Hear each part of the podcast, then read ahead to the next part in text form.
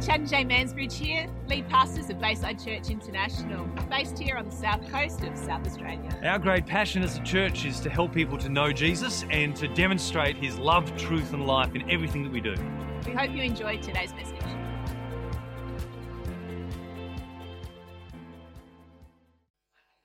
We're going to identify principles for doing life well by considering the instincts God has put inside these four small creatures. The ants, the rock hyraxes, the locusts, and a lizard are going to teach us something this morning about being exceedingly wise. Our first creature, verse 26. The ants are not a strong people but they prepare their food in the summer. During harvest, our exceedingly wise ants are stashing away grain seed so that when winter comes, they have food stores in place to see them through that time. So, point one doing life well. It's exceedingly wise to prepare for the future. It's pretty obvious, really. We prepare for the future by putting measures in place now that are going to help or make sure that later on goes well for us. That might be looking after ourselves physically, might be managing our finances. It can be as simple as just make sure less goes out than comes in. That's preparing for your future. It might be studying. The future will happen.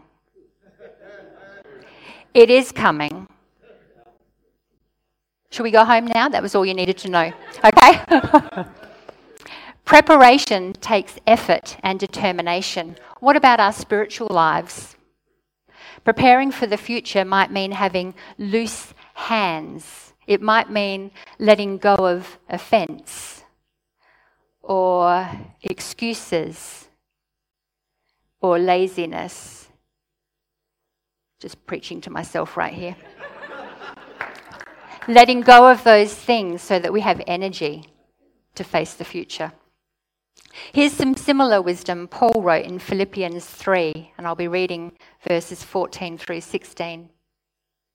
I turn my back on the past and focus on my one clear objective the fulfillment of my calling by God through Jesus Christ. Every mature person should identify this same goal as the central purpose of his or her life. Only be sure, oh, pardon me, in the process, God will help you discover your conflicting motivations. Only be sure you live out whatever level of awareness you have reached. Just brief pause. In another translation, it just said, hold on to the progress you've already achieved. Isn't that good advice? Hold on to the progress you've already achieved. And finishing up, keep in mind that love must determine your choices, whatever your stage of growth. You see, mulling over the past will reduce capacity to do now, and being overwhelmed by the future will reduce capacity to do now. Which brings me to little by little. Artwork is created little by little. It's just a brush stroke at a time. Lego creations, very topical at the moment. They go together a brick at a time. The ants ensure supply, grain seed by grain seed. Point being, it's wisdom to break down tasks into manageable chunks. Just do a bit, and then do another bit, and just keep on keeping on until the task is done. This is not about being strong enough. The ants are not a strong people, but they're exceedingly wise and they sure are industrious little creatures. In the bounty of summer, they stash, and in the lack of winter, they have supply because they put it there. Which just makes me think and wonder and question how do the ants know the um, seasons? How do they know I've got more than I need right now, so best I save some for an upcoming time of lack? How do they know an upcoming time of lack is coming? I think it's instinct. I think it's a behaviour God has put inside them. And what a good time to remember that while the future is often uncertain to us, God is never surprised. He's there. And what a good time that we can be encouraged, that we can follow an urge or a prompting that might not make sense to our intellect, but it's a stirring we feel in our spirit. Because a stirring we can't explain logically may well be His voice. It may well be God leading and directing us doing his part, helping us to partner with him that the future goes well for us, putting things in place now. Our next creature. Verse 26. The rock hyraxes are not a mighty people, yet they make their houses in the rocks. Now, I've read that rock hyraxes are a bit bigger than a guinea pig, and different translations will call them rock badgers or conies. The ants aren't strong and the rock hyraxes aren't mighty. Doesn't that make them relatable? They can bite. Still relatable. but generally, they're, they're not high on the list for having good defences. Rather than fight predators, they avoid predators. They make their houses in the rocky places, which is such an inhospitable environment, it protects them from predators. The habitat they've chosen is their effective defense. So, point two doing life well, it's exceedingly wise to avoid predators. Now, I really meant trouble, but trouble doesn't start with P. You know how it is. I want you to consider a game of 10 pin bowling. And we're going to pretend that the pins up ahead represent trouble. We can bowl our ball and knock over those pins, or we can bowl our ball down the gutter and avoid the pins altogether. Now, if you're ever really playing a game of 10 pin bowling, you want to avoid the gutter. That's not how you win in real 10 pin bowling, but I suggest playing the gutter ball can be a winning strategy in life.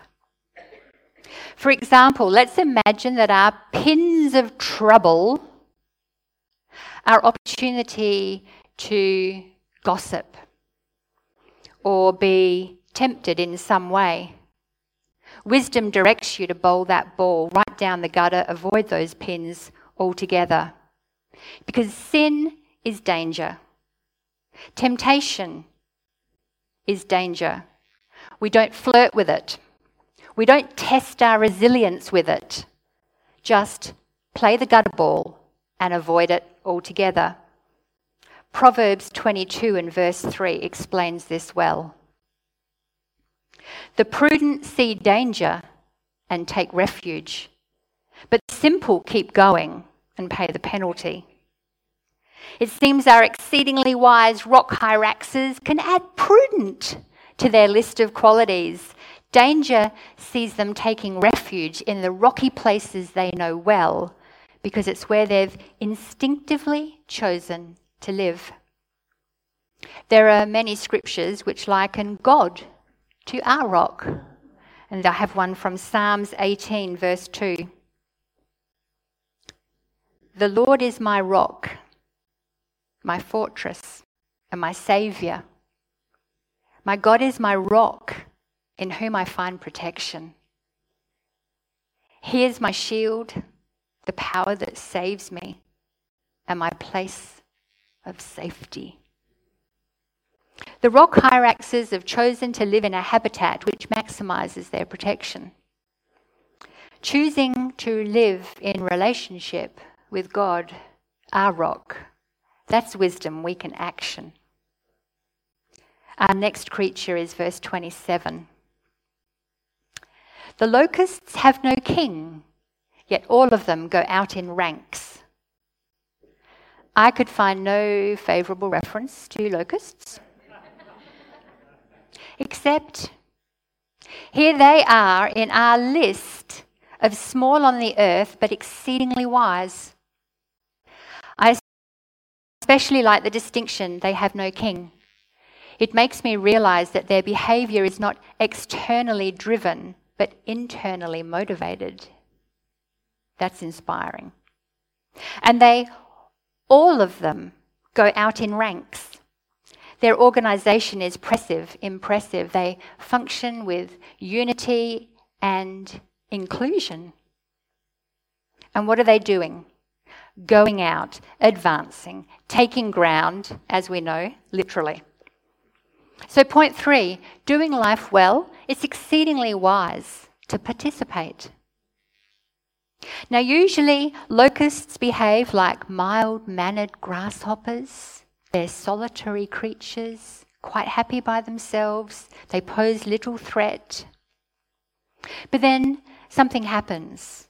And according to National Geographic, when the ecological circumstances are right, their central nervous system releases serotonin and they become gregarious. that means outgoing, sociable, extroverted.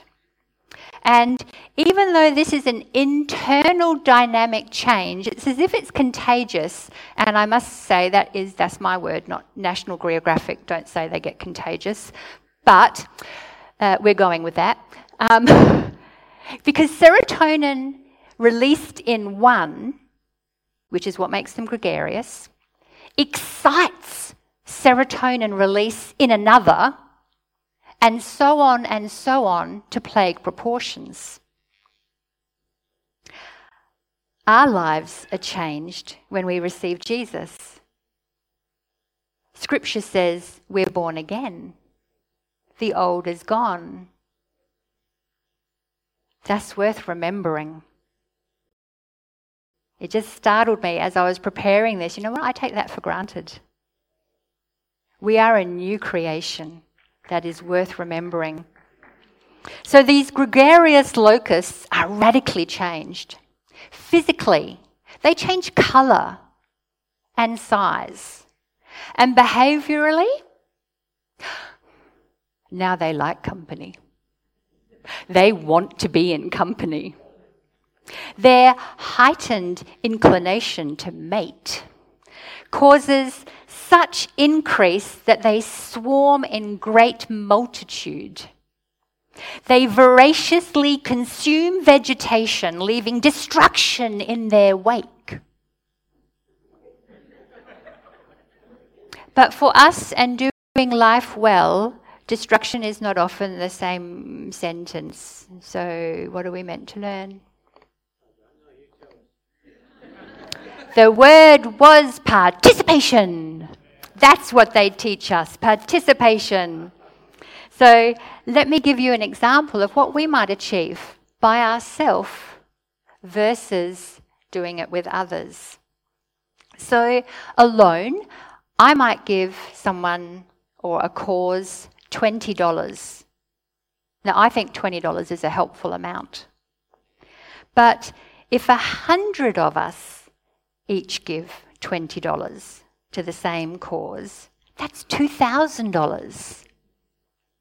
Individually, I'm not giving any more. Whether I give $20 by myself or $20 as part of the group, it hasn't changed what I've given. But together, together we realize a significant amount. These exceedingly wise locusts are motivated, orderly, unified, inclusively advancing for their own ravenous appetites.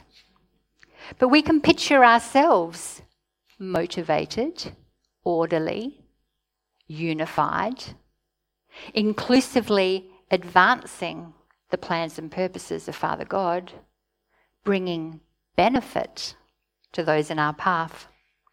Our last creature, verse 28. The lizard you may grasp with the hands, yet it is in kings' palaces. I can't help but notice the ants, the rock hyraxes, the locusts were numbered in the plural, but for our last small, exceedingly wise creature, we have just one lizard, just a singular lizard. And I wonder if the writer has chosen just one to emphasize personal choice. The lizard's contrasting weakness is that it's small enough to be grabbed by hand. And we see here that it's possible to be small in reputation or authority and not have it define our potential.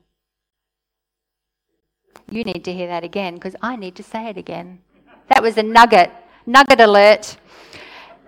It's possible to be small in reputation or authority and not have it define your potential.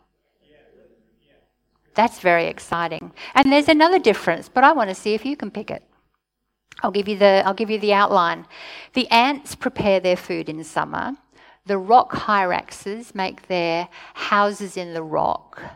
The locusts, all of them go out in rank, and the lizard is in king's palaces. So, did you pick what else is different? Our first three creatures do something, whether that's preparing food in summer, making houses in rocks, or all going out in ranks. But the lizard is noteworthy for being in king's palaces. It's not how it lives, but with who? This exceedingly wise lizard is celebrated for its position in king's palaces. Now, in other places, this wording refers to the temple of the Lord, it's his presence. So, point four doing life well, it's exceedingly wise to be in his presence. Being in his presence means acknowledging him, listening, feeling, learning, very likely being in awe, maybe laughing. Being in his presence helps us to see life from his perspective. I know when I'm in his presence, it helps me to see beyond myself and to other people with his love. I find being in his presence calming, I find it empowering. It's lots of things because it's Him. We're experiencing Him in His presence. And I suggest there's something else we can learn from the lizard. One thing that sets the lizard apart, especially geckos, are its hands. They're grippy, such that they can run along ceilings upside down. Do you think the lizard was nervous the first time it thought to run along the ceiling upside down.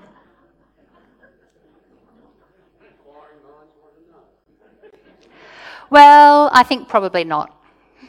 I think it's just that instinct again, that God given instinct means it just does. And it seems to defy the law of gravity in the process. When we hold on with faith hands, committed, unwavering, believing in the promises or the assurances that God has revealed to us personally, we can experience outcomes which defy the expected. See, there is desire inside of us to believe God, to trust our faithful Lord. Now, a closing summary of these verses, I suggest are four small, exceedingly wise creatures. Teach us to have no limits and no excuses. First, no excuses. The ants. Strength is not required to prepare for the future. Everyone can manage little by little. Feel and follow God's stirrings Our rock hyraxes, again, no excuses. Might is not required to avoid trouble. Play the gutter ball and be in relationship with God, our rock. No limits, our locusts. Participation maximizes our range of reach and influence. Imagine goodness is left in our wake. The lizard. Worldly standing doesn't define us, being in his presence does.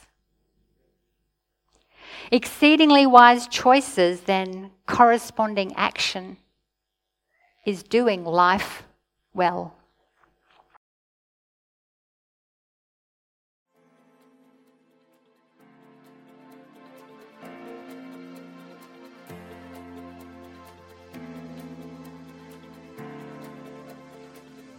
I hope you've enjoyed today's message. Remember to check us out at baysidechurch.org.au. And of course, if you're ever in the area, please pop in and say good day.